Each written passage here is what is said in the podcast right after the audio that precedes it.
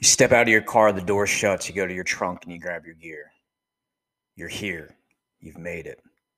Day one, company officer.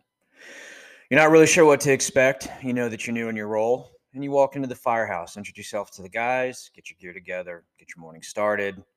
You walk to the kitchen table, get yourself some coffee, introduce yourself, and the pre alert goes off. Your first due, first in engine, multiple calls in the area of across the street, smoke, fire visible, are all the things that you read on the CAD pre alert. You get in the engine, you go down the road, you know you have a working fire. You look back at your guys. This is the reality of being a company officer. It could happen one minute into your first shift. It could happen your first week. You're not sure when that first fire will be. However, as things come, you're going to need to make decisions, solve problems, and lead. Most of all, you need to lead. They need you to be the officer. They need you to be able to have that bearing, to be able to step up, knock it out of the park, support the men, and be a competent company officer. This is going to be a series that will let you look into a little bit of my experiences. I've been an officer at this point now for eight years, career firefighter for 16, including my volunteer time, 22 years. I'm not saying I have all the answers. I'm not saying I'm the smartest guy in the room. Quite frankly, I hope I'm not. That way I can learn and hopefully bring you along with me. So, this series is going to be geared towards lessons that I've learned. We're going to bring on some guests and lessons that they've learned as reflections from the front seat and a company officer's perspective.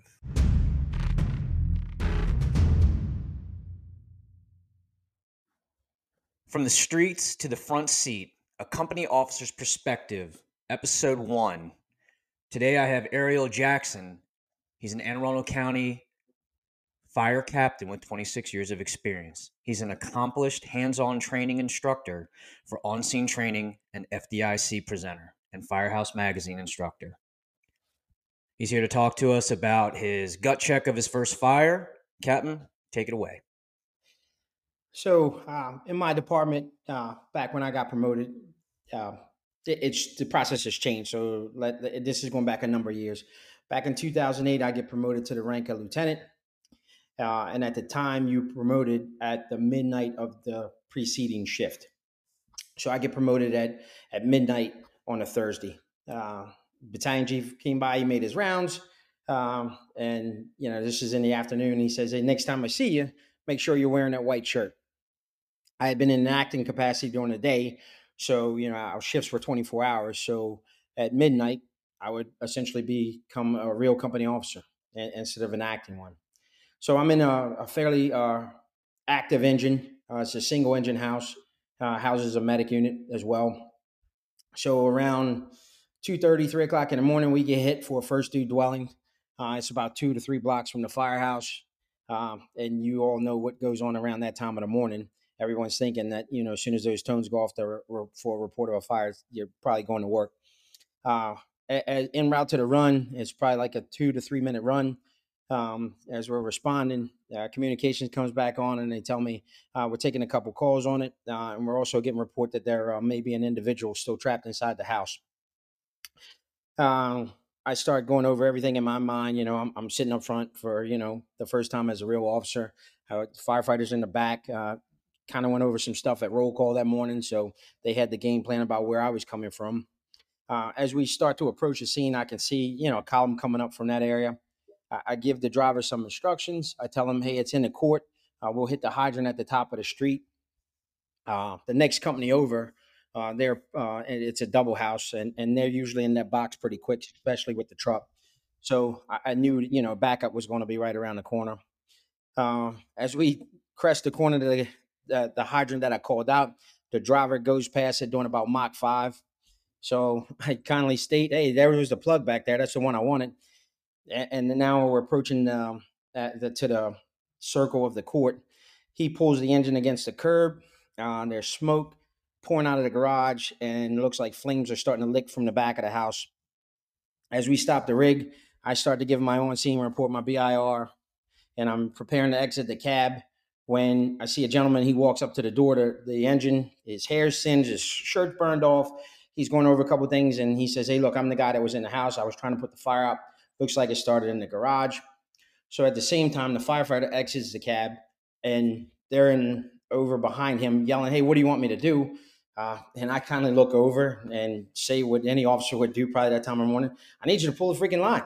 Um, so I exit the cab and I'm starting to walk towards the house to try to see what's going on now. Meanwhile, it's a two story colonial. So the stretch is probably going to be 15 feet. Uh, not what I intended. Uh, I intended to pull past, you know, give the bottom of the driveway to the truck.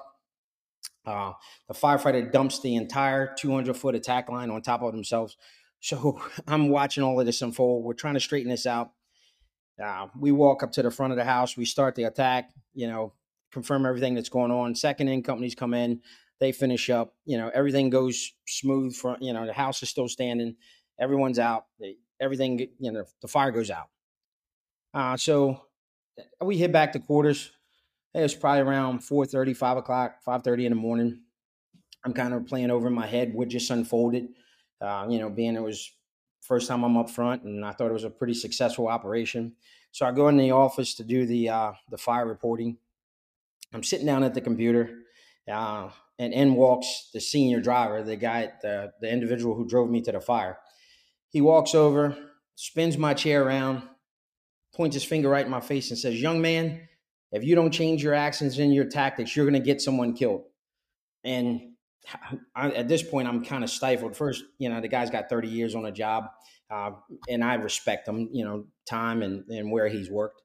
Um, and I'm like, what are you talking about? He goes, why didn't you just run in there and instead of taking a hand line in and trying to lay a line, why didn't you just run in there and make the rescue? Now, at this point, you know, I'm newly promoted. So I kind of studied, you know, John Norman book of tactics. Uh, I've attended, you know, some training classes from Chief Salka and all the other the big names. And I'm like, because what what if I go in there and I can't make the rescue? Uh, the guy was a bigger guy. So w- what if I get upstairs and then the fire's bigger than what I assume? Now guess what? Now there's two civilians. There's three civilians trapped: me, the firefighter, and the individual who called 911. So we kind of play this over in the head. He gets up, storms out of the room, and uh, I'm left kind of there reeling in my thoughts.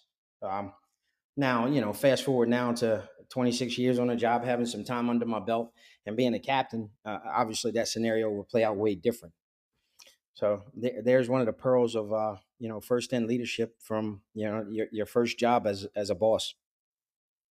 What do you think? Something you would be, or uh, excuse me, if you could go back today and talk to yourself before you walked in the firehouse that first day and give yourself one bit of advice, what would it be?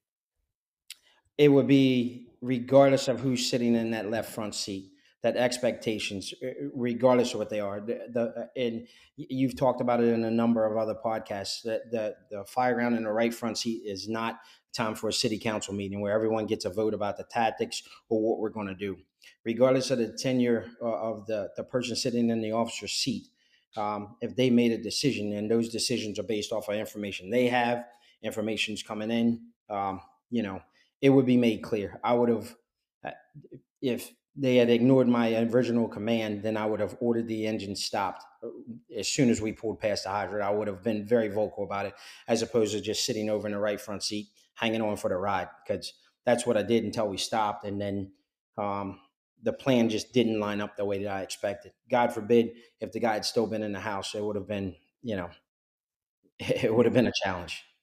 Did you feel like you knew something was wrong? You needed to say something. You just maybe didn't have the um, confidence to jump out and say, "No, you will stop this fire truck immediately." That's an order. Oh, absolutely. I, I had no. Uh, again, I, you know, uh, the the person driving me, the guy driving, he he had over 30 years on the job and i wasn't in a position where i was going to argue or you sure. know articulate my point and it was just one of those things i just kind of rolled with it um, and you know at that time you know when you first get promoted you know your reputation is kind of only you as a firefighter. They really don't know about your leadership or or where you've been or how you got to to become a, a company officer. So all the training and education you may have received that falls on deaf ears to to to those that came before you a lot of times. So sure. it, it's all about proving yourself. Sure. You know to sum this up because we're um i think we're in a good part to sum this up, you know, your first day is going to be tough. You need to understand that you need to be preparing to lead, not prepare to promote. I know I've talked a little bit about that a lot recently. However, it's a ongoing thing I keep seeing in the fire service in general, especially when it comes to uh, newer officers. Um, whatever your reasoning is for promoting, the reality is still there regardless of why you promoted. So you need to get yourself prepared for that. Uh, your first days are always going to be tough, but most of all, you need to be adaptable.